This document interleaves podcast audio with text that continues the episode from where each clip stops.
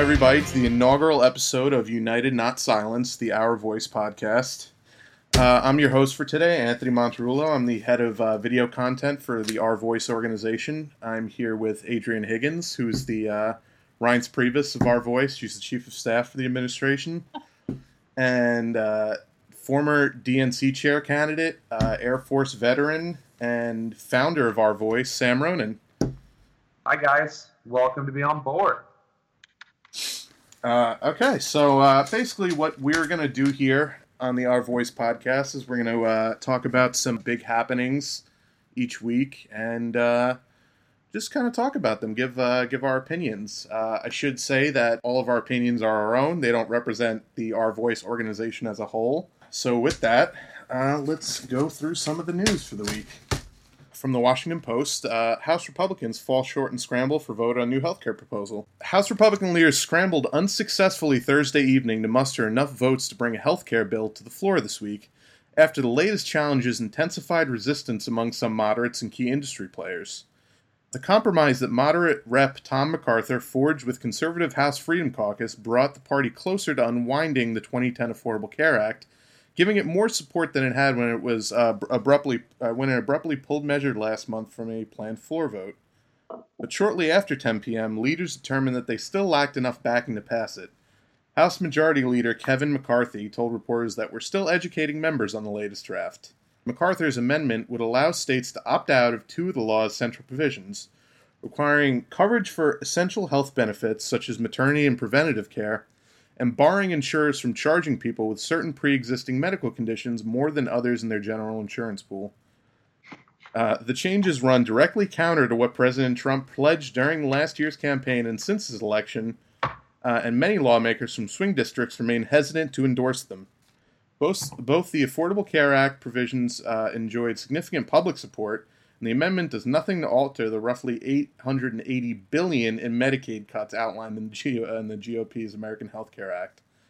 Uh, outside of the Freedom Caucus, Republicans who had opposed the American Health Care Act grapple with the revised text. Most were still opposed or undecided on Thursday. So, yeah, this is a total disaster. Uh, even worse than the previous bill. Uh, Sam, what are your uh, thoughts on this even worse version of the AHCA? I mean, it's a caricature of cruelty and abuse of power conti- continued and personified uh, day after day after day. And what's worse is they're attacking people that are the most vulnerable. Um, they're attacking people with pre-existing conditions. And did I hear that correctly? Like women who are pregnant or going through maternity? Yeah, they're gonna they're trying to get rid of essential care because why should I, as a man, pay for a woman? That was their like excuse in the deliberation. Like, are you seriously kidding me? Let's continue to screw over women by not giving them the already abysmal maternal maternal care that they already get. Um, I saw an article, not you know, it might be a little old, but I'm sure it's been repeated time and time again, where a foreign couple gave birth in the United States and had a million dollar uh, hospital bill. Like, are you even like that? That is ridiculous. That birth and death should be so expensive in our country is ludicrous, and the fact that we still have a third party intermediary governing our uh, healthcare costs is ludicrous. We are literally paying middlemen to raise our uh, medical costs and then still pay into it on top of that. And the men and women who are in office, the ones who are empowered, the ones who we voted for, are going out of their way to screw over the most vulnerable people in our country. It's disgusting. It's despicable. And it's only going to make my 2018 congressional run that much easier. Yeah. Adrienne, what, what are your thoughts on the. Uh on this even worse uh, AHCA? I, I mean, I find it really funny that, um, of course, they don't want this bill themselves. They want to keep all the provisions that they want to cut, not um, Congress have to uh, get cut. Um, the other thing that I'd like to note for you guys is that um, if you're a woman who has any medical problems that um, you know, went on maternity leave. Uh, like my a good friend of mine, she has Crohn's disease and she had a baby, and now she's dealing with the insurance company and trying to fight for the medication that she desperately needs. And she's sitting there waiting for the insurance company to improve, approve it for her. It's it's ridiculous. I mean, I can't believe we allow these people to decide when we get care and when we don't get care. I mean, and that's the truth. Like we're letting men and women who clearly have a complete disillusionment with reality decide the fate of millions of Americans. And again, the ones who are most vulnerable. Like you said, your friend does not have access to the care that she needs. It's not that, oh, it's care that she wants or it maybe would be nice to. No, this is actual care that another human being needs in order to succeed in life, to survive, or to take care of their children. It's just obnoxious. Yeah, and a couple things to note about this. It they're really trying to, to hammer this through because uh, the CBO, Congressional Budget Office, is trying to rescore this current bill, which by by all measures is going to score even worse than the first bill, which which uh, CBO estimated would throw I think 26 million people off of their current health insurance. So they're trying to rush this out before May 7. So if you're in a district with somebody who's on the fence about this, call call your representative because this this bill is like atrocious and cannot be brought to a vote before the new CBO score comes out because it's going to be even worse and it's never going to get the support it needs once that CBO score comes out, which is why they're trying to ram it through right now. And I would take it even a step further. If they're not picking up, you need to be picketing outside of their office because yeah. seriously, they're not listening to us. And that was the point that I made earlier in the DNC chair race. Our leadership does not give a damn about you or me or anybody else that might be listening. That's the problem. And we need to make it their bigger problem to be on our bad side than on the bad side of their donors. So anything we can do to make their lives miserable, keeping them up at all hours of the night, and their staffers until they complain to their, uh, you know, their bosses, the more we can do, the better off we'll be. Believe that. So Anthony, you're absolutely right. We need to fight. We need to message them. Um, if there's uh, a directory phone listing that we can add to the bottom of this, let's do it because that's what it's going to take. Yeah, absolutely. Um, and the other crazy thing about the bill is that there was initially a provision in there that would exempt congressmen from all the uh, cuts that, that, were within the bill, so they wouldn't actually be uh, denied for pre-existing condition. But people raised such a stink about that that they took that provision out. So, you know, compl- like protesting and calling them and complaining and all these things, it works. Like raising your voice works. When you call their offices and tell them that you won't stand for this shit, like they'll they'll listen, but you really got to just take the initiative to do it. Um, you know, emailing and Twitter is great, but like actually calling the office is so much more effective because you talk to somebody in their office, they're gonna put that note into their uh, their you know their their congressman's hand. So that's super important. I mean, I could go on and on about this. Oh so, yeah, I mean, sure. If we need to switch on to another topic, let's let's go ahead and do that. yeah, no, I mean, and we could talk about you know why we need actual universal health care, but like that's a whole nother you know we'll we'll we'll get to there eventually on the podcast. I'm not you know. All right, so on to the next story. Uh, this is from the New York Times. Uh, Obama balances civic-minded side with the lure of a four hundred thousand dollar speech. Um, Sounds kind of ridiculous just to say that out loud. no, you, you should repeat it again, but slower. Just just because, like, I don't think people get it. I think the headline even itself is a little ridiculous. I I, I kind of hope the author meant it that way. Obama balances civic-minded side with the lure of a four hundred thousand dollar speech. Okay, so two post-presidential, and this is again from the New York Times. Uh, two post-presidential Barack Obamas emerged this week. The first was the civic minded one, seated on a stage in Chicago where he talked about the importance of community organizing and told a student audience that he had succeeded in politics because people believed, quote, my values were not so different from theirs. Uh, the other was the one set to cash a $400,000 check from Wall Street, the same amount as his yearly salary during his time in the White House. Uh, when he delivered spe- when he delivers a speech in September at a healthcare conference run by Cantor Fitzgerald, a trading and investment firm. Uh, on Wednesday, Mr. Obama's spokesman defended the former president's coming speech, saying Mr. Obama decided to give it uh, because healthcare changes were important to him. The spokesman, Eric Schultz, noted that Cantor Fitzgerald is a Wall Street firm, pointed out in a statement that as a presidential candidate, Mr. Obama raised money from Wall Street and went on to aggressively regulate it. Uh, we'll, we'll, get to that. Uh, Mr. Obama will spend most of his post presidency, Mr. Schultz said, training and elevating a new generation of political leaders in America. So, um, I want your guys' thoughts on uh, how aggressively Obama regulated Wall Street during his time in office because I would I, I, would take a little bit of an issue with the way uh, Eric Schultz phrased that, but um, you know, I, I mean, maybe you guys remember, but I don't remember a single uh, banker being prosecuted after the crash of 07.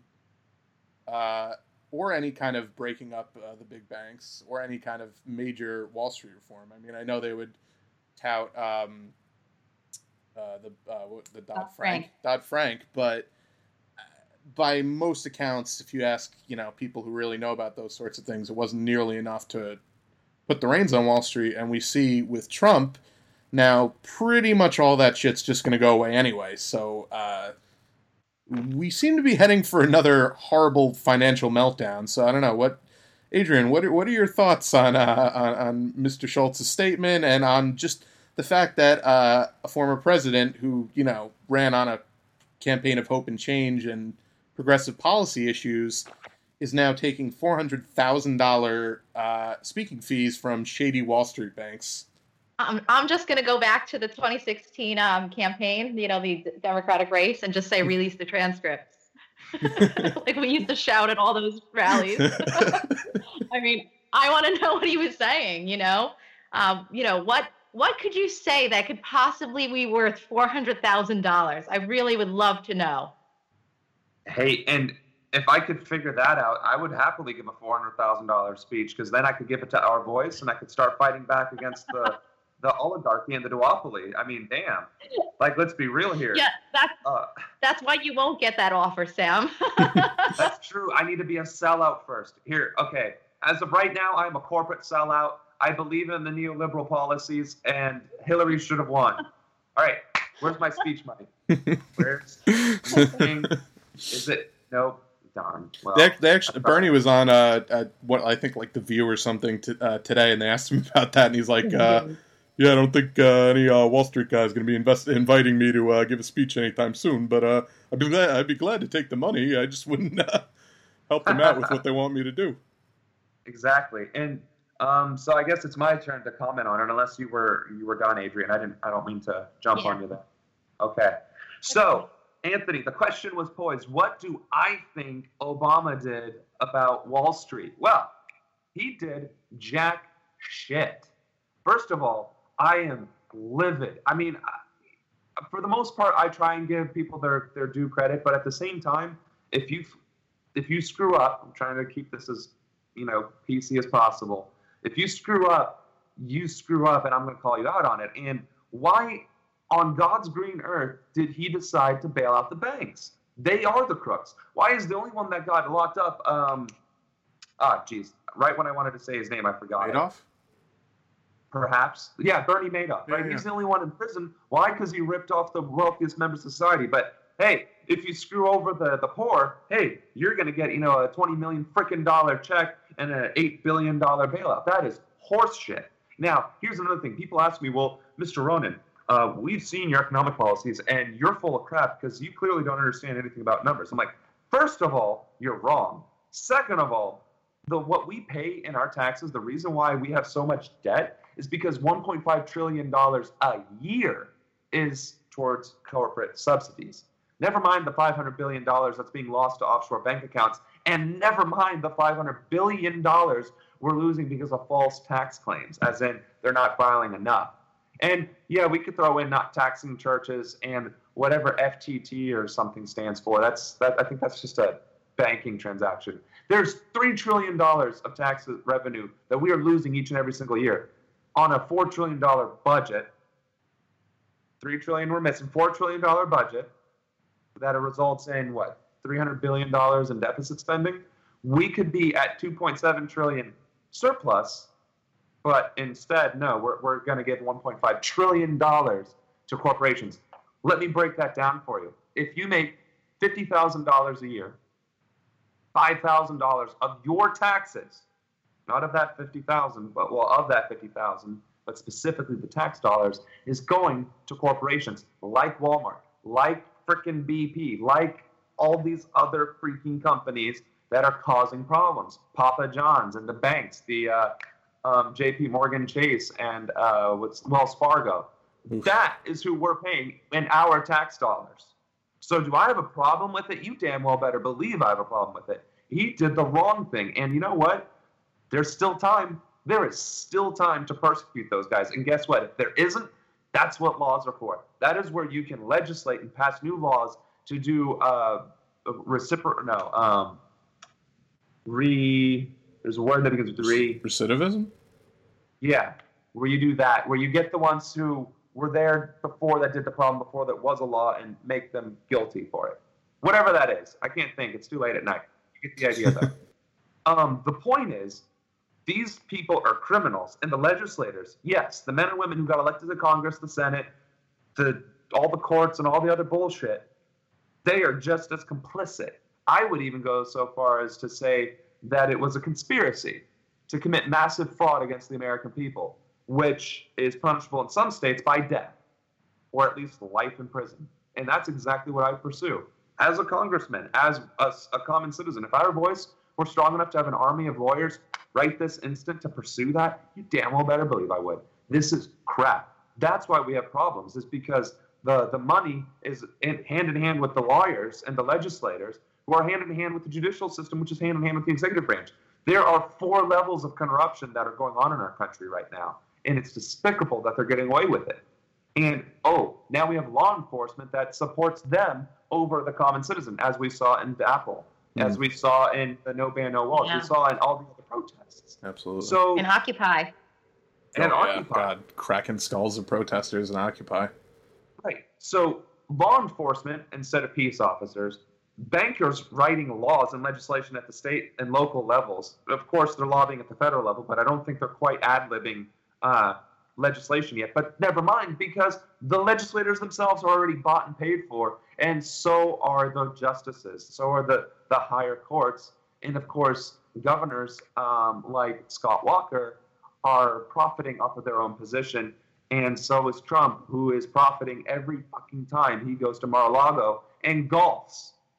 And from so, all his corporations, which he hasn't divested from, and you know. so Obama giving a four hundred thousand dollars speech to a banker talking about whatever the hell that's supposed to be endearing to the American people is a bunch of tripe. Um, the fact that he's doing the speech and getting four hundred thousand dollars doesn't interest me at all. It's the premise behind it that really irks me. And you know the thing with the speech is. Uh, he he he never cares about and look obama's a mixed bag. Like he did a lot of good things and he did a lot of things that are very disappointing i think to me at least as a progressive during his time in office. But he never seems to give a shit about the optics of what he does. Like sure you can take money to give a speech whatever. When people are like fighting in the streets right now just for a living wage does he realize how disgusting it looks to take 400 fucking thousand dollars from not even just any bank, like a shady Wall Street bank. Like Google, Google, uh, what's what Cantor Fitzgerald?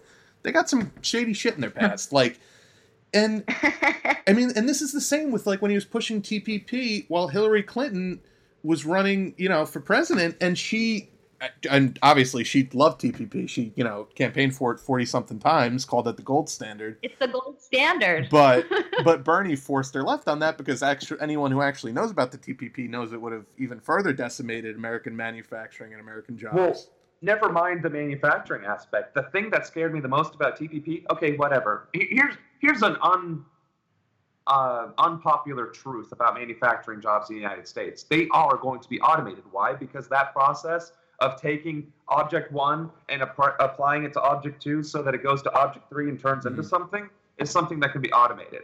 What we should be doing is investing in other jobs such as clean energy and infrastructure, but that's a different discussion.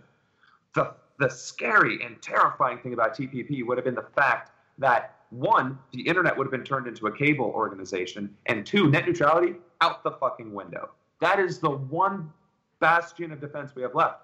I mean, look. We're gonna get that anyway now, though well, we're fighting that too, and we and if we're not fighting it as well as we should be, our voice should definitely be taking the stand on it, and I will be making it a point in my campaign.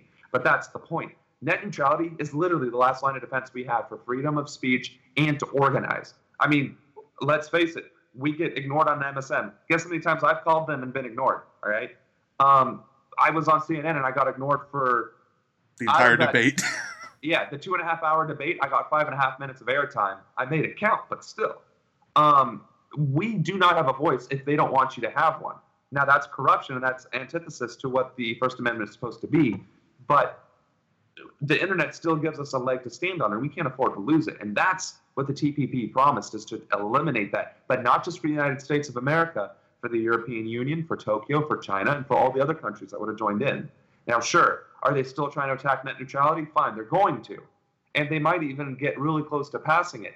But just like last time, when net neutrality was threatened, the internet in America at least came and rose to the occasion. Maybe we need some higher profile people to uh, spotlight it. And if I am such a person, I will do my best to do it. But the, the TPP and manufacturing and all that crap, that's that's just the, the tip of the iceberg. The net neutrality and all the other censorship bullshit that would have Mhm. occurred. no, no, no, no. That's the real threat. So, I mean, the reason I even bring that up is because she, you know, even though she did support it and we knew she was in favor of it, Bernie pulled her to the left on that because the base didn't want it. So, but she's out there saying she didn't support it, and he's out there, like, days before her election, pushing for TPP.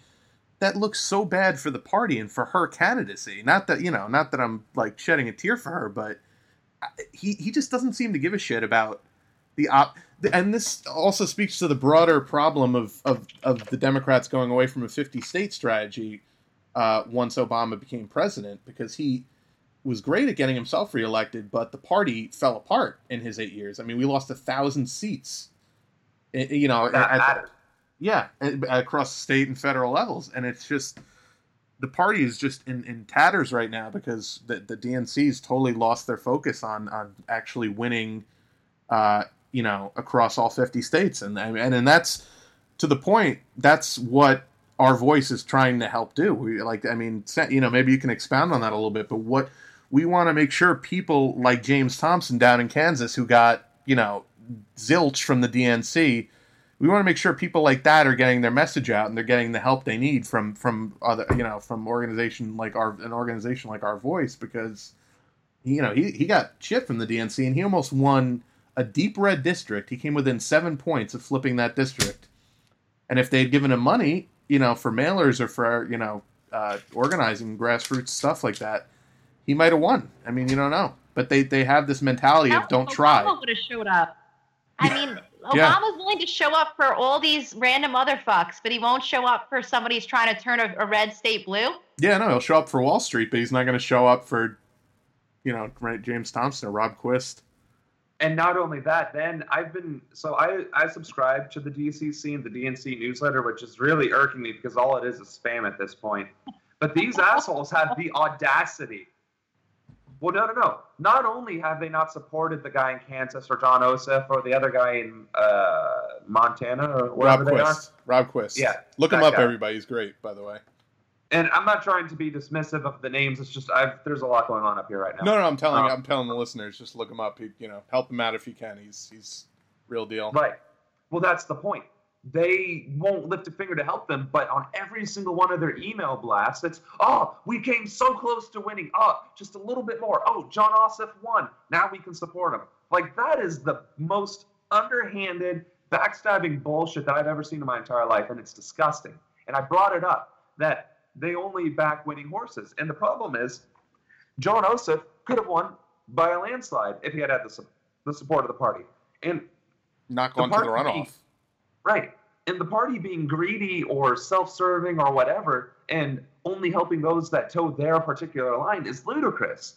So, you know, at this point, like, infiltration for the sake of dismantling and dismembering those who are in there is absolutely the way it needs to go because Politically, not not literally dismembering and dismantling. right that's that's exactly what i meant you know, but you, no, you get the idea like reformation is clearly not going to happen because they don't want it. So we need to get in there and remove them from power by force and by force of numbers by the fact that we're there and they're not. Uh, because uh, you know in some states like i hate to break it to everybody who's listening you can't run as an independent or green party ohio being one of them indiana michigan being some of them all right? In most of these western and southern states you cannot possibly run as an independent and have a chance of winning. You have to run as a demo or republican and in many cases you have to run as a republican just to get on the ticket or be taken seriously and that's the thing we have to f- play the game you wanted my opinion there it is we have to get on the ballot whether it's as an R or a D, and if possible as an I. But then we need the support structure, and our voice is that support structure. And let's be really clear. Our voice is not trying to take over for Justice Dems or Brand New Congress or Our Revolution. We're trying to bring it together.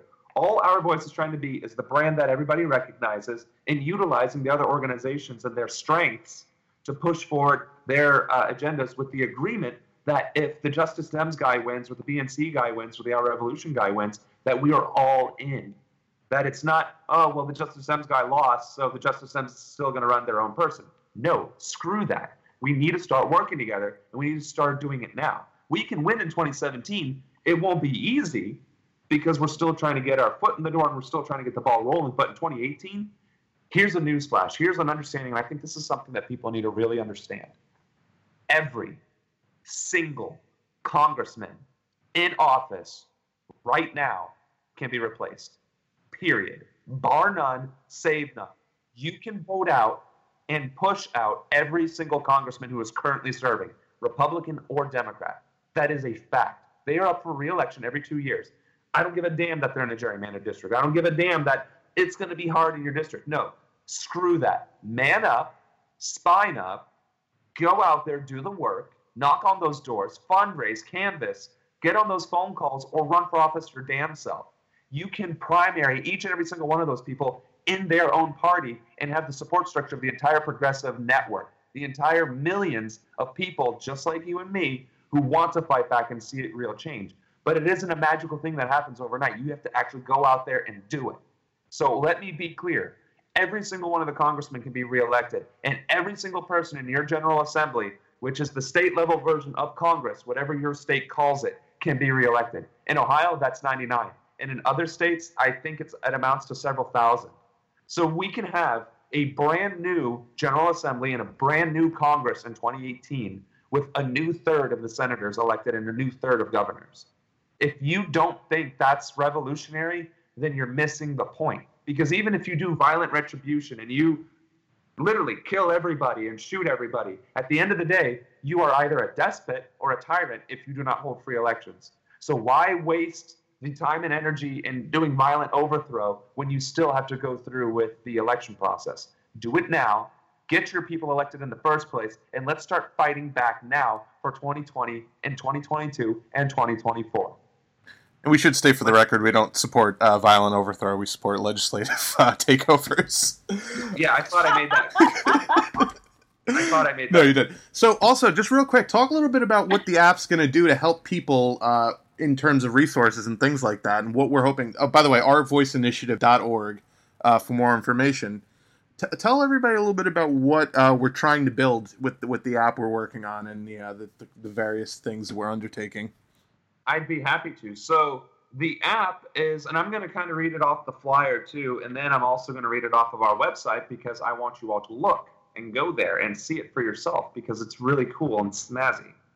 So the Our Voice app is an, uh, to organize, to vote out corrupt incumbents, connect to organize town hall meetings, run for office, and fundraise with the push of a button.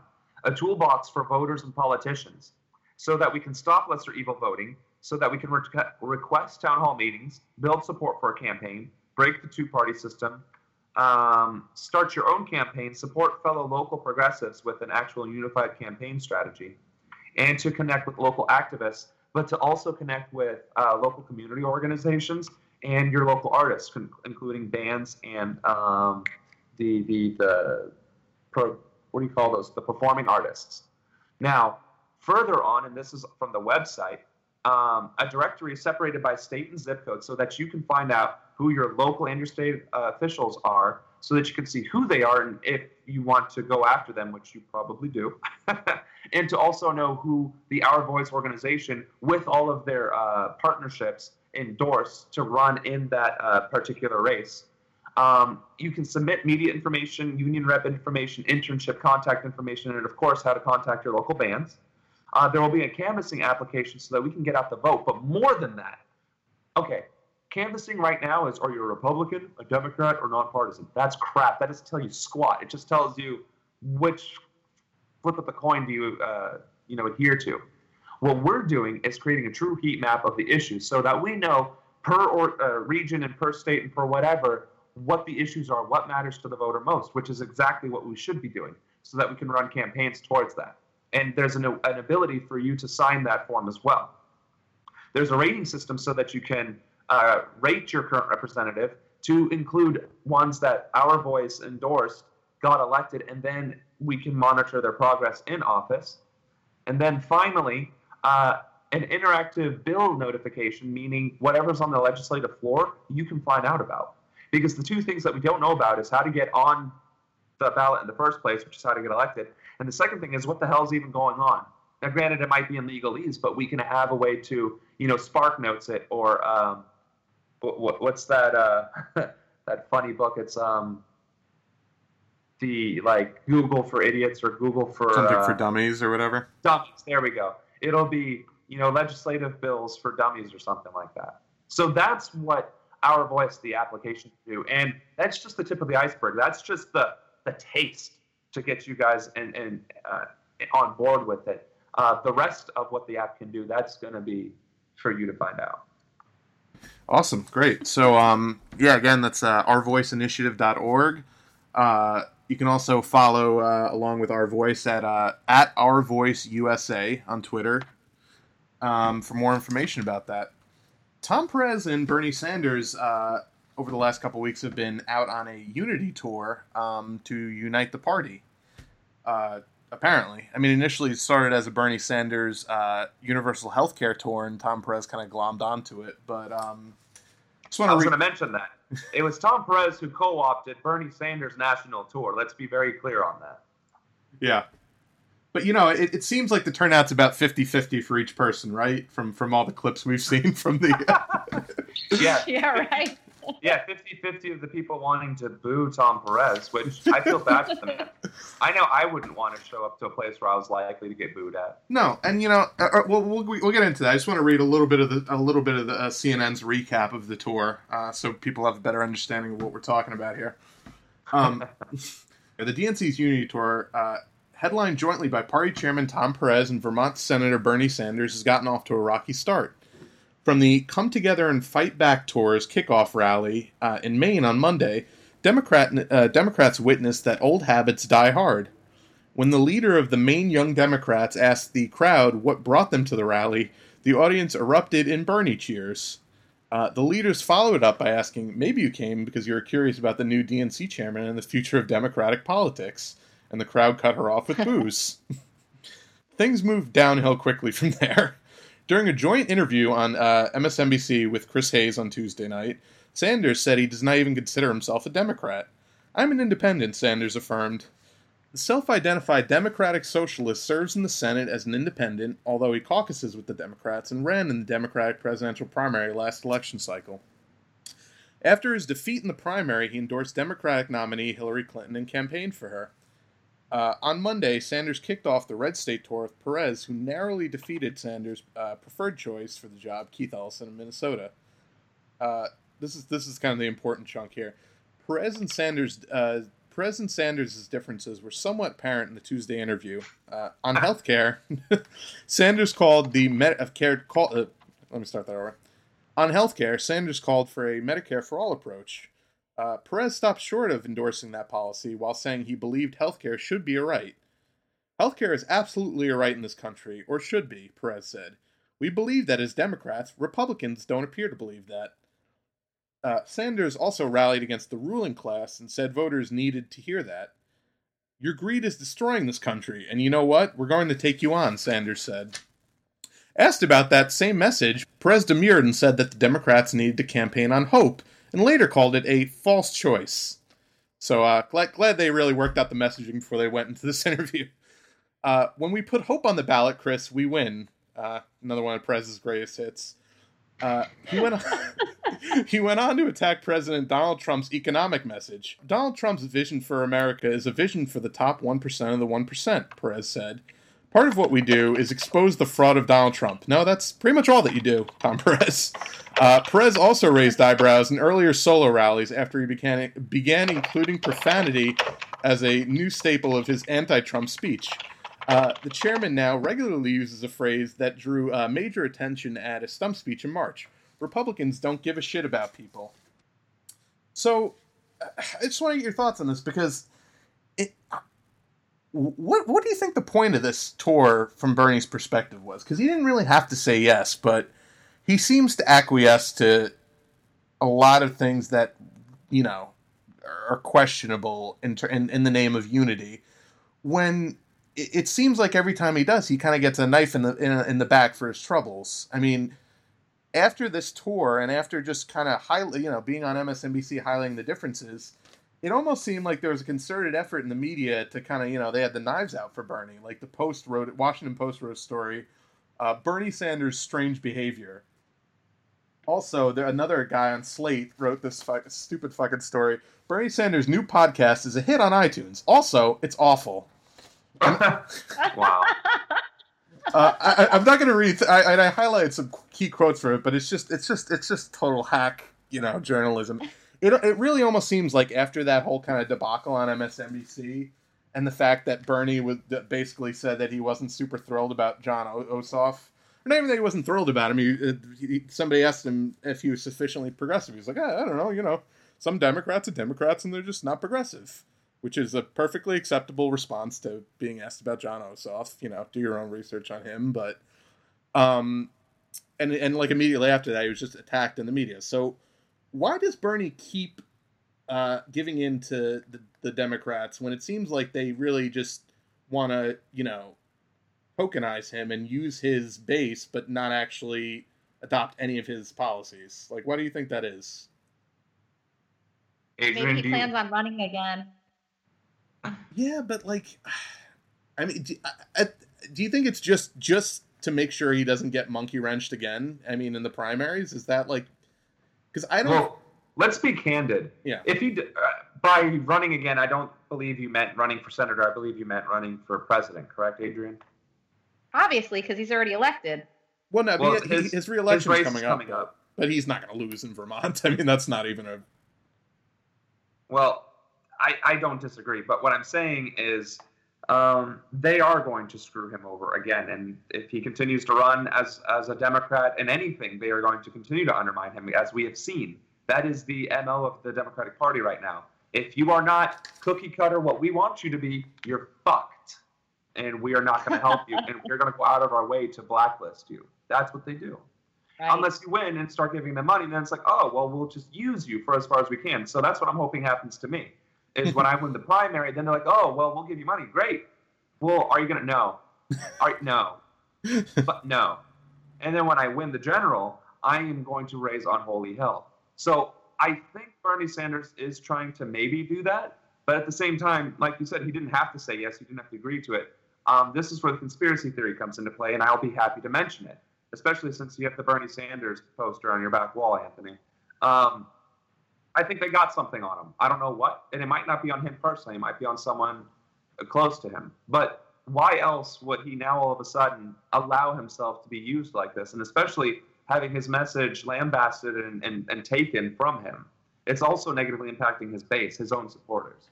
Um, They're getting so, annoyed by it. I mean, it's it's just annoying at this point. Like, what the fuck are you doing, Bernie? Like, exactly. And if Bernie Sanders was going to do fight for 15 or something like that, um, or I mean, I'm sorry, no, no, no. If he was going to start his own party, that's what I.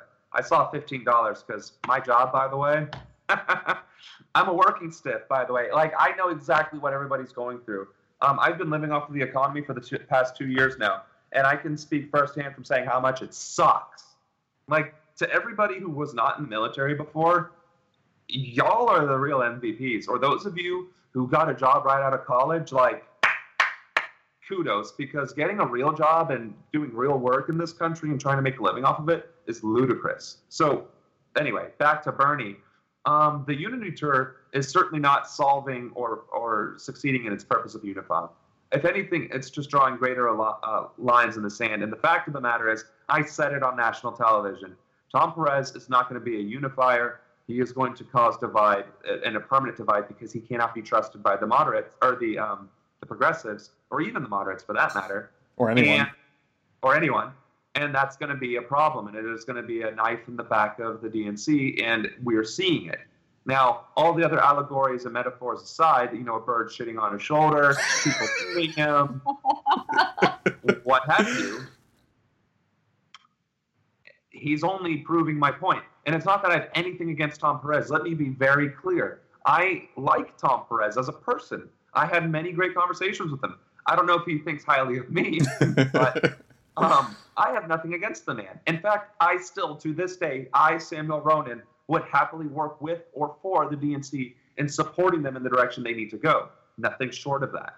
Um, I absolutely would drag them by the cuff of their neck and force them to the door of progressivism if that's what it takes. But that's probably why um, I'm looking at my missed calls list and uh, I'm not seeing not seeing Tom Perez. Seeing Tom Perez. I'm Nancy Pelosi. Oh wait, no, no, no. Wait, no. Oh, speaking of Nancy Pelosi, by the way, she just got a uh, primary challenger in California, Stephen Jaffe. Look him up. He's uh. Oh. Yeah.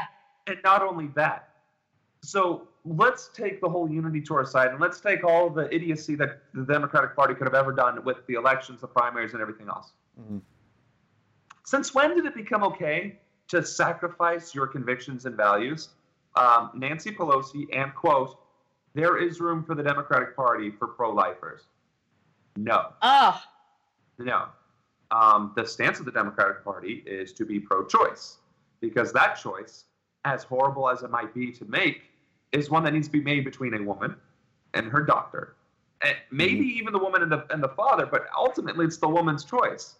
And that's exactly what it's about women's choice, the choice of doing what you need to do with your body. And here's the second thing those there there isn't a word in English or German or Latin that I know that can describe the absolute disgust I feel towards the lawmakers that passed a law, passed the law, might I add and emphasize, and I believe it was in Mississippi that said even if a woman have a miscarried fetus, i.e., a dead thing that is like dead and doing all the stuff dead things do. Oh, the fetus funeral. Right. No, no, not even the fetus funeral. That they must carry that fetus to term and oh, then bury. Unbelievable. First but, of all, you're going. You're that necrosis. That's the word. That mm-hmm. is going to cause necrosis in in the host, which is a woman, which is a fucking person, i.e., an American goddamn citizen. You're threatening her life because of your misguided idiocy about what the concept of life is when science has proven time and time again that there's a difference between an embryo and a fetus and and a baby. Uh, that whole discussion notwithstanding, the fact that you are forcing a woman to keep something that is dead, whatever the dead thing is, in their body against their will, that's against body autonomy. Like, I don't know how much more of an assault on someone's personal rights you could take than that. Mm-hmm. It's disgusting. So, Nancy Pelosi you are dead ass wrong if you think you can open the doors to that bullshit. And I will tell that to your face. Well, you have to notice something. It's always people who can't have babies who are making these fucking rules. Like Nancy Pelosi doesn't have to worry about having a miscarriage right now. How old is she? Like 75? I don't even know. You know what I mean, though? It's always like these men or elderly women who don't have to worry about this shit. Yeah. I think Pence was actually the first wrong. one who, who, when he was governor, tried to do the, the, the baby, the fetus funeral uh, law. I don't know that it actually passed or not, but he proposed that. Who was I mean, that? Pence, our, our, our current vice fucking president. vice president. Oh, Pence. Oh, you know, but Sam's governor, um, Kasich over there, has some pretty fucking horrible views about women and um, and um. Oh, he does. Abortion. Yeah, yeah all yeah. the, the you mean Kasich? In Ohio. Kasich, the one all the idiots say, "Oh, he's moderate. He's real even." No, he's horrible. He just hides it really well. He, has got the same garbage. No, no, no. But what Kasich is is the only fucking adult in the. You know what? I've, I've failed at not using the F word. That's I apologize. Fine, um, Kasich is the only adult in the room among the far right extremists. He's the only one who tries to have an adult discussion while still spouting the most heinous filth and mm-hmm. arbitrary horseshit that you could possibly imagine. The reason why uh, law enforcement in this in this state has had such a massive uptick in, in activity is because he slashed state funding to every single municipality in the state, which has negatively impacted the most poor cities in our country or in our state. On top of the Chartergate scandal, which is basically taking public dollars, my taxes, giving it to charter schools, which are insured also by the state Mm-hmm. so that if they fail, they get additional tax dollars. And guess what? None of that money goes back to public schools. It just goes into the pockets of the wealthy. I may as well start a charter school, get $6 million, let it fail within 30 days, and get another $6 million. That's And good thing, good thing Betsy DeVos is in office now because she's going to try to institute that nationwide as much as possible. And good, oh, and to make God the uh, and Bible the the the freaking. oh, right, yeah. Here's the thing. Uh, if you look at my dog tags, if I go overseas and get killed tomorrow for my country, which you know I'm happy to to serve, um, but my dog tags that'll be stuck in between my cold corpse uh, teeth and my cold corpse will say Roman Catholic. I was baptized, born in Germany. Guess what? You're Catholic or like it's 99% Catholic over there. It's whatever. Um, so when I talk about the fact that the church should not be taught in schools as public education, um, there is a huge block of my own history coming from that. And it's not, and it's not that I have anything against Christianity or, or Catholicism, but I seem to recall there was this this thing. I, I think it was a piece of paper called the um, Constitution, and I think there was like this Bill of Rights thing, maybe. And the First Amendment in it, I think, had something along the lines of separation of church and fucking state. There's a reason for it. Because if you open the doors to Christianity, you must open the doors to Judaism, Hindu, Buddhism, Islam, which, of course, this country loses its shit over hearing those words, and every other uh, religion out there. Now, not that I think it would be a bad thing to bring North Norse mythology back into the school system so that you can have a, a horn of ale and a battle axe at all things. I mean, hey, I bet a lot less people will talk shit if you can have an axe in between the ears or you're drunk the entire time. But, you know, that being said, uh, it's this right wing, you know, what would Republican Jesus do? Christianity that is, I think, really negatively impacting much of our country because it's it's selling a, a product, wrapping it in religion and patriotism, and it's really fascism. Mhm. Uh, so can carry on the podcast. Sorry, guys. Like I said, I'm a working stiff now. I got to pay the bills. I cannot just live off of you know my savings. but hopefully, when I'm elected into Congress, that won't be a problem. Um, but thank you, Anthony and Adrienne, for having me. Uh, I look forward to hearing the rest of this podcast when uh, it launches and goes live. Okay, Sam, thank you for joining us, and we will uh, do this again next week for you. So yeah, I mean, Adrienne, what you know, and the crazy thing is, you, we have people like Cory Booker who, you know, is a supposed progressive, but he is like Betsy DeVos's like golfing buddy. He like that he he speaks at her. He used to speak at her conference every year. He loves charter schools. He gets so much money from uh, you know, charter schools to push that agenda and that false choice, quote unquote, of school choice. So it's like when we can't trust the the progressives and the Democrats to to have our backs about this and not funnel our tax dollars into these schools that have no standards, like who the hell can we trust? You know, it's it's insane. Well, I mean, I don't personally. I don't consider Cory Booker a progressive. No, I I, I, I, I I don't say know that what's progressive about him. not a hell of Yeah. I mean, what what it, what's done that's progressive? Maybe I don't know about something that he's done that's progressive, but I mean, as far as I can tell, the guy's not progressive. no, he likes to pretend that he is, though. He he certainly loves to act like he's, you know, he has a bit of a hero complex. Uh, you know, he he loves to Yeah. be on, you know, the the local news, running into burning buildings. But when it comes to passing uh, cheaper drug bills, like bills to get us uh, drugs cheaper from I- Canada, he fucks us over because he gets three hundred thousand dollars from the from the drug industry. So and I mean, did he go? Did he go after Chris Christie? no, he's fine. He, he was too, last week. He was like buddy buddy with him. Uh, like uh, he, I, Right. It's just ugh, uh, you know. But no, uh, real quick, I want to get your your take on the the whole the Bernie in the Unity Tour thing. What what what what is Bernie thinking? Because, I, I, to me at least, it's it's like uh, he might just be uh, posturing, you know, for 2020 and and trying to make it. He's got to realize at this point that they're going to fuck him over again because they they're never going to change as currently constituted.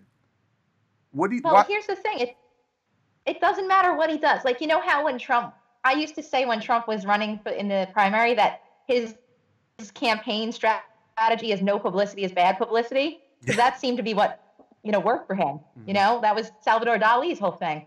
Um, Hmm. but um, I don't know. My- Yeah, my thought is is that the only thing that makes sense to me is the reason why he would do this is because he's going to run again and he's, he knows he has to play ball with the Democratic Party, so he's playing ball. Now they can say whatever they want about him. He's still being voted poll after poll as the most popular um, uh, person in Congress. So you know they can keep they can keep writing. You know the Washington Post does nothing but slander him. I mean, I, that's what they did during the primary. I'm really not surprised to hear they're doing it again. That's kind of their mo. Let let them talk. It doesn't seem to speak to the people, you know. Mhm. And now he doesn't really need the DNC. He he's so popular and so well known now that he they can't do to him what they did in the past. They can't. I hope so, and I and I genuinely think I, I- I just do worry that that they're gonna still do whatever they can to to monkey wrench his his campaign. I, I think, like you said, he, I mean, he has Right, a sixty percent approval. He has a sixty percent approval rating. If he decides to run, he's winning the primary. Like, let's be real. Yeah. They can do whatever they want. They can try to slander his supporters. Uh, you know, if Cory Booker runs instead of instead of uh, you know Hillary Oh. Clinton, they'll, they'll instead of sexist Bernie Bros, it'll be racist Bernie Bros. They'll fucking find some new thing to slander his supporters with. Even though he has seventy three percent support among African Americans, that's actually his largest largest block of support is among African Americans. His lowest is Oh. among white men. So this whole Bernie Bros narrative Oh, is I fucking know. bullshit. So they can It was. It was it's always bullshit. I mean, I, I worked on his campaign and I did canvassing for him, and he was super popular in the Latino community. I just have to say that. And then also, I did um I did some African American communities here in Brooklyn. I did knocking on doors, and he was very very popular there. You know, I mean, of course, it was all Democrat ta- territory, so it was great. Everybody was either Hillary or Bernie, so it was wonderful. Um, so that was fun to canvass. So the Hillary people didn't run you off with a gun like they did. that- I think that guy was a, Trump guy, the, the guy who threatened me in California. I'm pretty sure he must have been a Trump guy because who else is going to threaten two women like that? Well, yeah, But, Sam uh, was telling stories about how he got ran off when he was canvassing by people with guns, but I assume those were mostly Trump voters. Oh, I thought you were referring to my story. Oh no, I, I guess everybody has a story of getting you. run off with a gun when canvassing. I mean, the guy didn't have a gun, but I was worried he might have. Oh, Um, Because in California, you're allowed to have guns out there. You know, it's not like New York where nobody's got guns.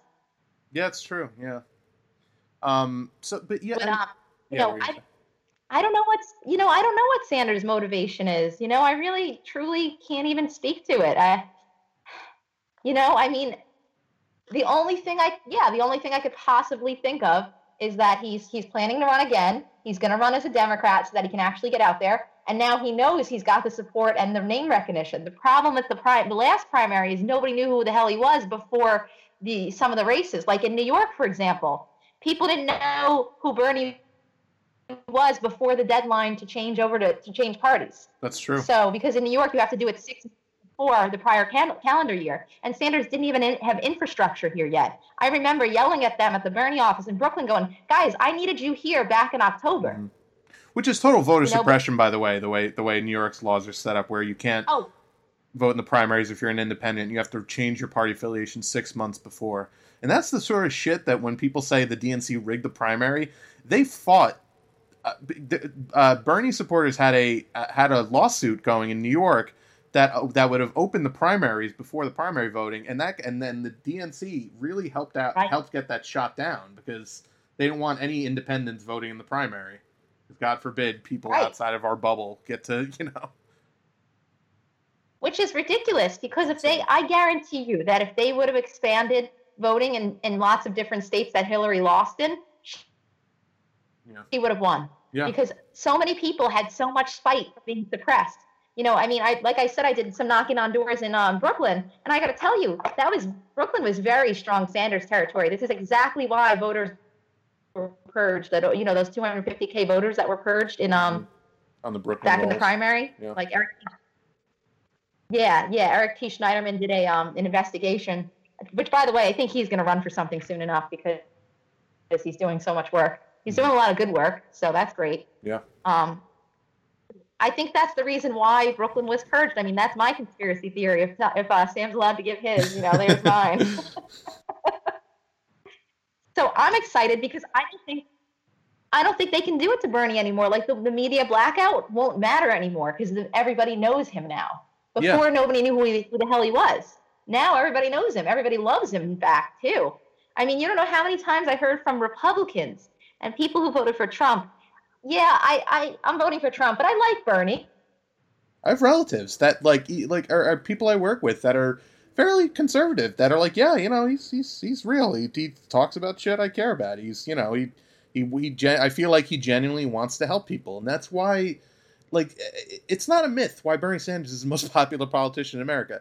It's because he speaks to issues that people care about, things that poll at 60, 70, 80%, and he genuinely gives a shit. He doesn't give lip service. He doesn't give, you know, l- like canned lines like when we go when they go low, we go high. He doesn't say any of that shit. Um, did you see that story? Plat- Yeah, no. I mean, did you see that story last week where he wouldn't? Uh, uh, Hillary wanted him to give like a campaign speech, and he was like, "I'm, oh? I'm not going to say I'm with her. That's ridiculous. That doesn't sound like me at all." no, I didn't hear that, but that's great. Oh, one thing I wanted to say about the Unity tour, but I didn't get a chance to say say much there, um, was you know maybe when um, Tom Perez name they didn't even mention his name, but when they mentioned the new DNC chair and people started booing, you know, I wonder if some people were just saying "boo Earns," you know, that old Simpson joke. That's great. Um, Maybe he did have some supporters. They were just saying "boo Earns." yeah, yeah, no, they were, they were cheering him. That, that's whatever he has to tell himself to sleep at night, you know. Um, no, but you know, and the, the other thing, and this is kind of my conspiracy theory about why he's doing it. When you look at his face, and Jimmy Dore did a great video about this, kind of just pausing on Bernie's expressions while Tom Perez is just hanging himself with his own rope verbally. But he- Yep. he, he's not happy. He's not like, oh yeah, I agree with uh, with what Tom said. He's like this. He's sitting there like scowling, like uh, like like Waldorf and Statler from the Muppets. He's like this this motherfucker doesn't have a clue. Like he's still. I went on tour with him. I you know I took him out. I people cheered me. They booed his policies, and he still doesn't have a clue. I- really think it might have been a- a roundabout way of just putting the two ideologies front and center and saying, look, this is what the fucking base wants. Like you know, in in the uh, I think it was in the Yeah. post in the post article they were like, oh well, you know, clearly they they a Sanders supporters overwhelmed the uh, attendance at this thing. Uh, how do you know that? It could have just been regular Democrat. The Democratic base supports single payer healthcare by fucking eighty percent, eighty percent. And you have people like Dianne Feinstein in her town hall saying, "Well, uh, I, you know, uh, well, Bernie, what, uh, like what Bernie wants is a go- total takeover of government," and, and she gets booed. You think that's all like Bernie supporters that show up? No, it's her constituents. It's Democrats. When you when you oppose... No, and the same thing happens at Republican town halls. I forgot whose I saw recently, but I there was a bunch, yeah, get it really bad from his constituents about single uh, single payer. yeah, and, Everybody's fighting really hard for single payer right now. yeah, and and honest, and from the Democrats, it, this is a no brainer. If you are not supporting single payer and you are Yeah. a Democratic politician, you need to get the fuck out of office because when you don't support something that eighty percent of your base vociferously supports, you are working against your base. You are working against the interests and the will of your voters. I mean, Right. and this is the thing that really kind of like heartens me about the about 2018 when you get a guy like Stephen Jaffe running against uh, Nancy Pelosi. Nancy Pelosi refuses to support single payer and gets Yep. I think one of the highest dollar amounts from the healthcare industry. It's something like she got something like four hundred thousand dollars for her last. Uh, you know, go to OpenSecrets.com. You can look all this shit up. It's a really useful website. Um, Yeah. when you don't support something that 80% of the of your base supports, you're going to get hammered like crazy in the primaries on that issue and you are going to lose. So, I know you Hope love so. yeah, and I, I like I know you guys you know, you love your corporate donor money and you love this money that you're getting. That money's not going to be there when you're not in office anymore. So just now that Twitter exists, they I'm sorry, what were you going to say? No, I was just going to say that money can't vote for you. Yeah. Well, they, they, they- but you know what the thing is? They have such an antiquated way of thinking. They used to be able to get away with this shit. 20 years ago, 10 years ago, even, before Twitter was a big thing, we wouldn't have even known Cory Booker voted against that prescription drug bill. now the, every, Right. now everything they do is under a microscope as it should have been but we just didn't have the access to it now we know every little piece of legislation that you vote on so if we see that you're voting in favor of your donors and against the will of your base and the interests of the american people we're going to vote you the hell out of office so you need to get your heads around that and understand that in the modern social media and twitter age you can't hide behind things like that anymore you need to actually support, uh, you know, support the positions that your base supports, or we're going to vote you out, and that's just what's going to happen.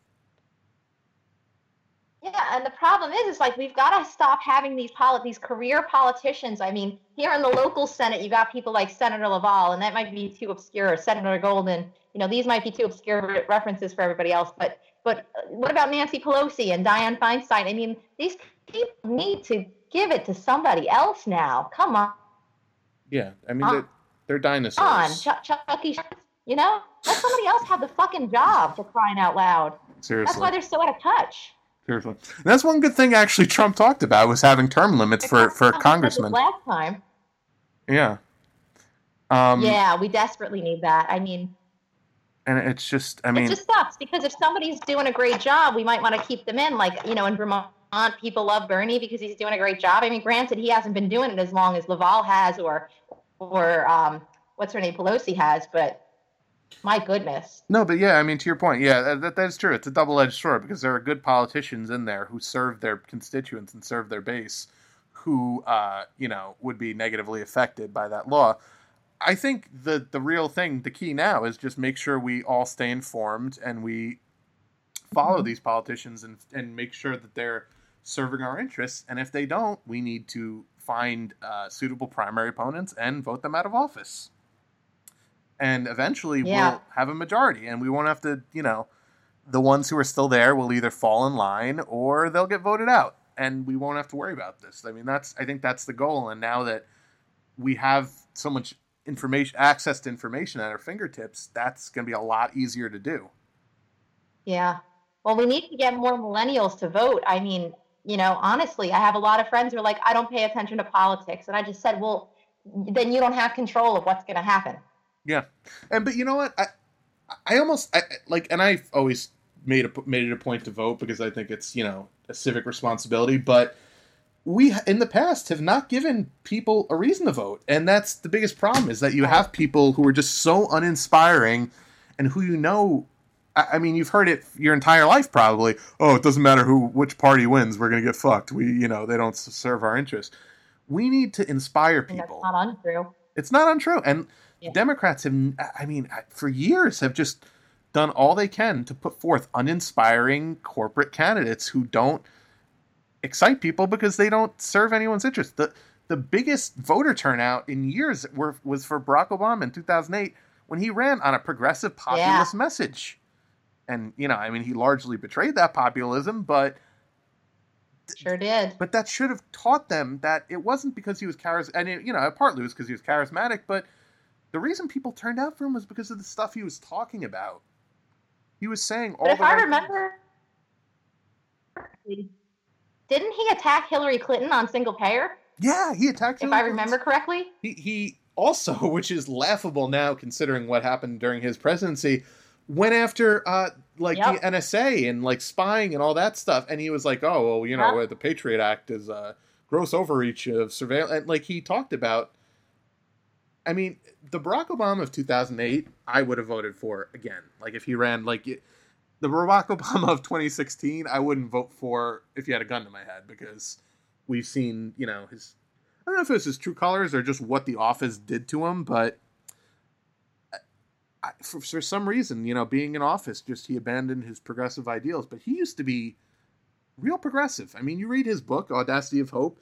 He talks about like being around all these donors, and like uh, uh, there was this great quote. Was going around. It made made the rounds on Twitter the other day about how you know they were they were nice people, but he just felt like they just had not a clue as to what the concerns of real people were and talking about rich democratic donors like and like what the hell happened to that guy i'd love to know but um Well, I mean, I got to be honest with you. I did not support him in 2008 because when I heard him talking, I was like, oh, this guy is way too inexperienced. He's not going to be able to fight special interests. Yeah. That's what, what my thought was. And I voted for Nader instead. I believe Nader was running that year, wasn't he? Yeah, I don't remember. Yeah, I believe so. But I voted for somebody else.